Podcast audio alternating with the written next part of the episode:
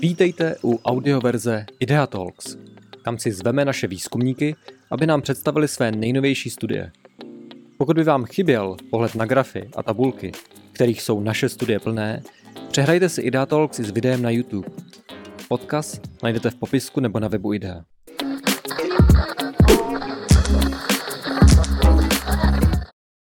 Vítám vás u dalšího IDEA Talku, který představuje výzkumy vznikající na půdě akademického think tanku IDEA. Poslechnout si ho můžete i jako podcast na všech obvyklých platformách a aby vám nic neuniklo, můžete odebírat novinky i e-mailem. Jedním z průvodních jevů krizí je, že politici celkem pochopitelně řeší, jak navyšovat jednotlivé sociální dávky. A protože v poslední době jdeme z krize do krize, bohužel, těch zvýšení bylo v posledních letech opravdu hodně. Ale které dávky se opravdu zvýšily výrazně a které zas tak moc ne. To nám zodpovídá nový výzkum think tanku IDEA, který se jmenuje Nezvyšování sociálních dávek v letech 2012 až 2023. Jeho autory jsou Petr Jánský a Daniel Kolář a Daniel Kolář je i zde v IDEA Talku. Vítejte. Dobrý den. Republika má za sebou vypjatou debatu o navyšování důchodů. Asi nás teď čeká podobná hádka o rodičovský příspěvek, ale vlastně nikdo moc nesleduje dlouhodobý vývoj těch jednotlivých dávek, abychom se měli od čeho odrazit. Vy jste vlastně se podívali až zpět do roku 2012, tak první otázka celkem je jasná, proč zrovna až do tohoto minulého okamžiku? Ano, v tom roce 2012 eh, tam jednak proběhla změna některých těch dávek, eh, zejména do rodičovského příspěvku, tam byla poměrně komplexní reforma a i příspěvku eh, na péči, tam se zase zjednodušila administrace těch žádostí, takže pro účely našeho porovnání, kdy jsme se opravdu zaměřili na výši dávek, tak jak jsou uvedeny v zákoně, tak je dobré, aby ty různé kontexty těch dávek se spíše neměnily, protože to má pak samozřejmě taky vliv na tu ekonomiku. Takže proto jsme zvolili rok 2012 a e, pak ještě z hlediska údajů o výdajích rozpočtových, tak e, od toho roku jsou zase první spolehlivé údaje pro všechny ty sledované dávky, co se týče celkových rozpočtových výdajů.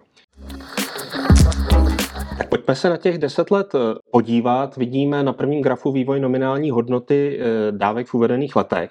Možná než se zeptám na ty eh, jednotlivé křivky, tak tady vidíme vlastně dole na tom grafu spoustu těch sociálních dávek, o kterých se jedná.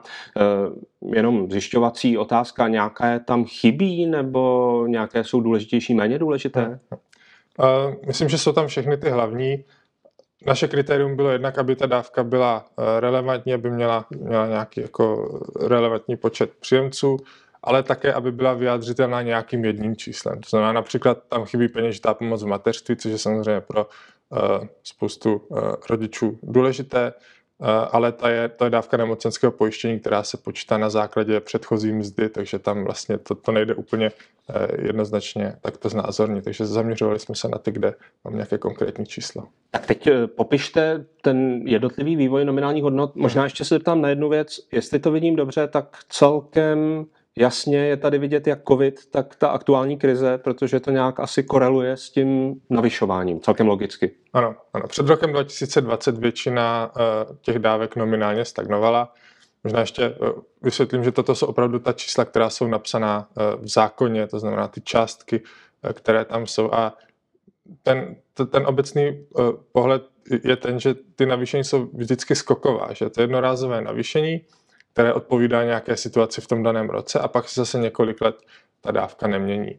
Tady můžeme vidět třeba příspěvek na péči v těžké závislosti, který byl mírně zvýšen v roku 2017 a pak zase zůstal několik let konstantní a až vlastně v loni došlo k jeho eh, nominálně poměrně výraznému zvýšení. A ty největší skoky v posledních letech, jestli dobře vidím, tak eh, vidím u dávek pěstounské péče, Příspěvek na bydlení, ano, to byla celá ta minuloroční eh, poměrně výrazná debata, případně ještě příspěvek na péči. Ehm, něco dalšího byste zdůraznil? Um, zdůraznil bych ještě přídavek eh, na dítě ve zvýšené výměře, který v tomto grafu není eh, zase tak dobře vidět, protože je to nominálně nízká měsíční částka, je to opravdu jenom pomoc těm spíše nízkopříjmovým rodinám s výchovou dětí ale tady díky zavedení zvýšené výměry, kde pokud alespoň jeden rodič pracuje, tak se ten přídavek zvýší o pětistovku, což bylo k roku 2018, tak k tomu nárůstu došlo a tím pádem v procentuálním vyjádření ten, ten nárůst oproti roku 2012 je poměrně výrazný. Tak o těle částkách se v médiích hodně hovoří, ale každý ekonom, a vy asi nebudete výjimka, řekne dobrý, jedna věc je nominální hodnota, ale prosím, bavme se především o té reálné hodnotě. A to vy jste eh, spočetli na eh, dalším grafu, který tady vidíme, a to je právě vývoj reálné hodnoty dávek, mest a důchodu. Tak tady ty křivky už různě se překrývají, zkuste nám to popsat, abychom to pochopili. Přesně tak, ta nominální hodnota je opravdu ta částka, která je v zákoně a nemusí nutně reflektovat eh, vývoj v ekonomice. Tady už jsme ty dávky upravili o inflaci. To je ten přechod z nominální do reálné hodnoty znamená upravení o cenovou hladinu, tak aby eh, Tady je to vyjádřeno eh, v procentech stavu roku 2012, to znamená, chceme brát v potaz to, že dneska zkrátka si za tu tisícovku koupíme mnohem méně eh, kvůli inflaci než před deseti lety. To znamená, to je ta základní úprava. Eh, pokud by ta reálná hodnota byla zachována, tak, tak u dané dávky bychom tady měli vidět číslo kolem 100%, což vidíme třeba u příspěvku na bydlení, u těch, u těch normativů. Takže to je jedno kritérium, abychom si za ty peníze mohli koupit to, to samé, eh, ten samý balík zboží a služeb, řekněme. A já chápu, že se to tak asi nedá eh, říct, protože ty dávky mají na sebe ideálně dosedat, to je to základní, ale hmm. přesto se tak zeptám pro zjednodušení, kdo v tomto pohledu je výherce a která ta dávka naopak eh, nám silně zaostává. Hmm. Určitě výherci jsou v uvozovkách pěstouni, kterým se ta dávka zvyšovala několikrát, poprvé hned v roce 2013 výrazně.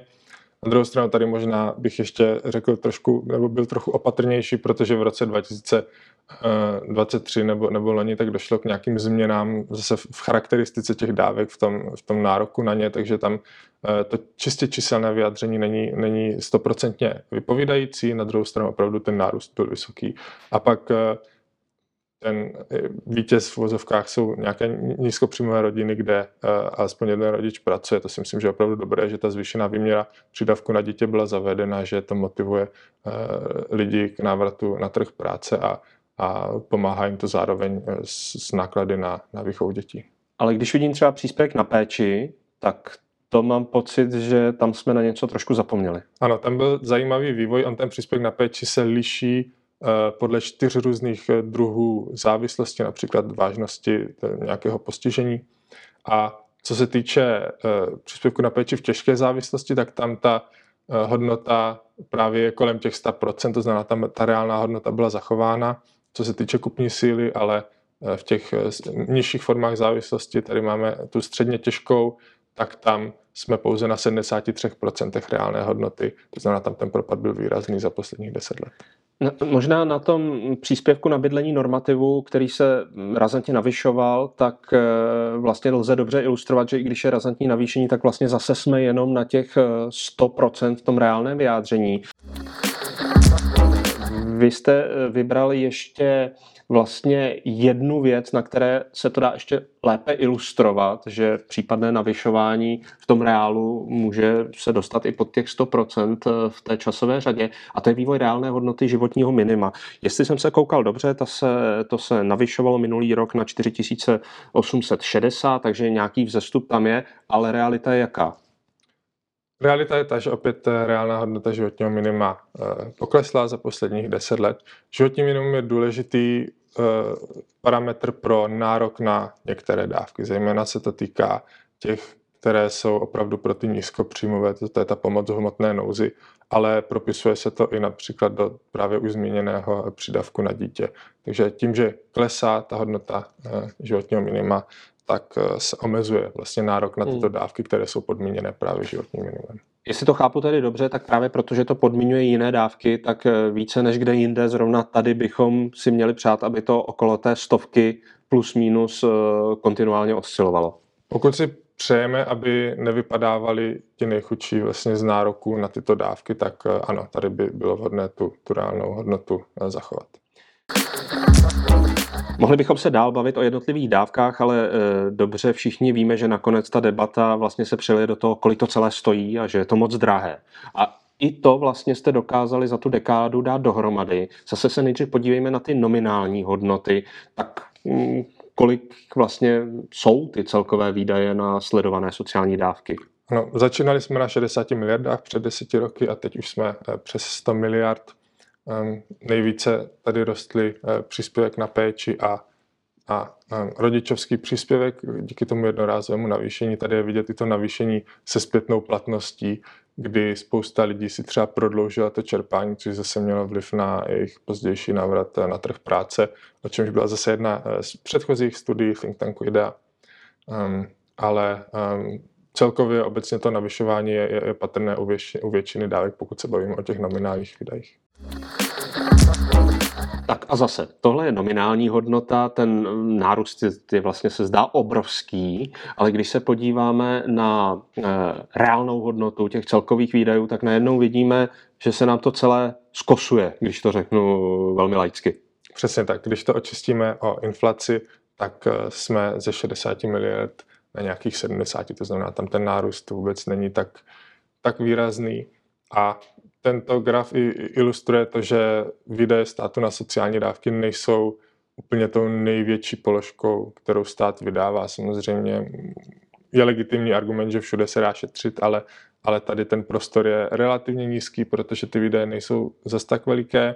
Obzvlášť, když si odečteme třeba rodičovský příspěvek nebo příspěvek na péči, který je opravdu jako podpora pro lidi, kteří mají nějaké problémy, no, třeba se zdravotním postižením, tak třeba ta pomoc v hmotné nouzi, tak, ta, tak ta, to je ta šedá zóna, tak ta klesá v čase poměrně výrazně a to jsou opravdu ty nejvíc, řekněme, chudinské dávky pro ty opravdu nejvíc nízkopříjmové. Já na závěr bych se zeptal na něco, co v té studii nemáte a eh, to je vlastně, jak stabilizovat tu eh, hodnotu těch dávek v čase. Já se neptám na to, jestli eh, ty výdaje mají být vysoké či nízké, to ať se pohádají pravicoví s levicovými politiky, od toho také je máme, ale ptám se vás jako ekonoma, jak vlastně vyhladit ty skoky, ty schody, které jsme vlastně viděli v několika těch grafech, že najednou vlastně v reálném vyjádření eh, a i v tom nominálním vlastně to strašně skáče. Tak jak to řešit? No alespoň částečnému tomu, tomu vyhlazení těch skoků, tak by prospěla nějaká pravidelná valorizace. Buď to, to může být eh, valorizace o inflaci, pak bychom zachovávali reálnou kupní sílu těch dávek alespoň, ale pak je riziko, že zase ta, ta ekonomika nám, nám uteče od těch, od, těch, od, od těch dávek. To znamená, ty životní standardy se budou zvyšovat, což se zvyšovaly výrazně za posledních deset let. A tak v tom případě by zase bylo možná vhodnější valorizovat o, o reálnou mzdu. Takže to je zase je to trošku politická debata. Je, řekl bych, že i tohle je otázka nějaké, nějaké ideologie. Já si spíš myslím, že by stát klidně mohl být větší, klidně mohl mít eh, kde bychom mohli mít větší daně, ale pak zase výměnou za to bychom mohli eh, navyšovat některé dávky, řekněme, eh, s klidnějším svědomím, ale, ale asi je legitimní pohled i ten, že máme co nejvíc šetřit, máme mít nízké daně, ale pak samozřejmě eh, budeme mít i nízké sociální dávky. Tak uvidíme, jak to dopadne. Nepochybně ta debata z parlamentu a z vlády vzhledem k probíhajícím krizím hned tak nezmizí.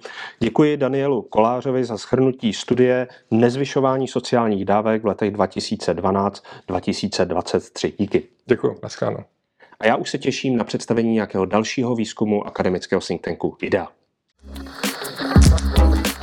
Děkujeme mnohokrát partnerům, bez kterých by naše studie nevznikly zejména pak Akademii věd České republiky a jejímu programu Strategie AV21. Děkujeme.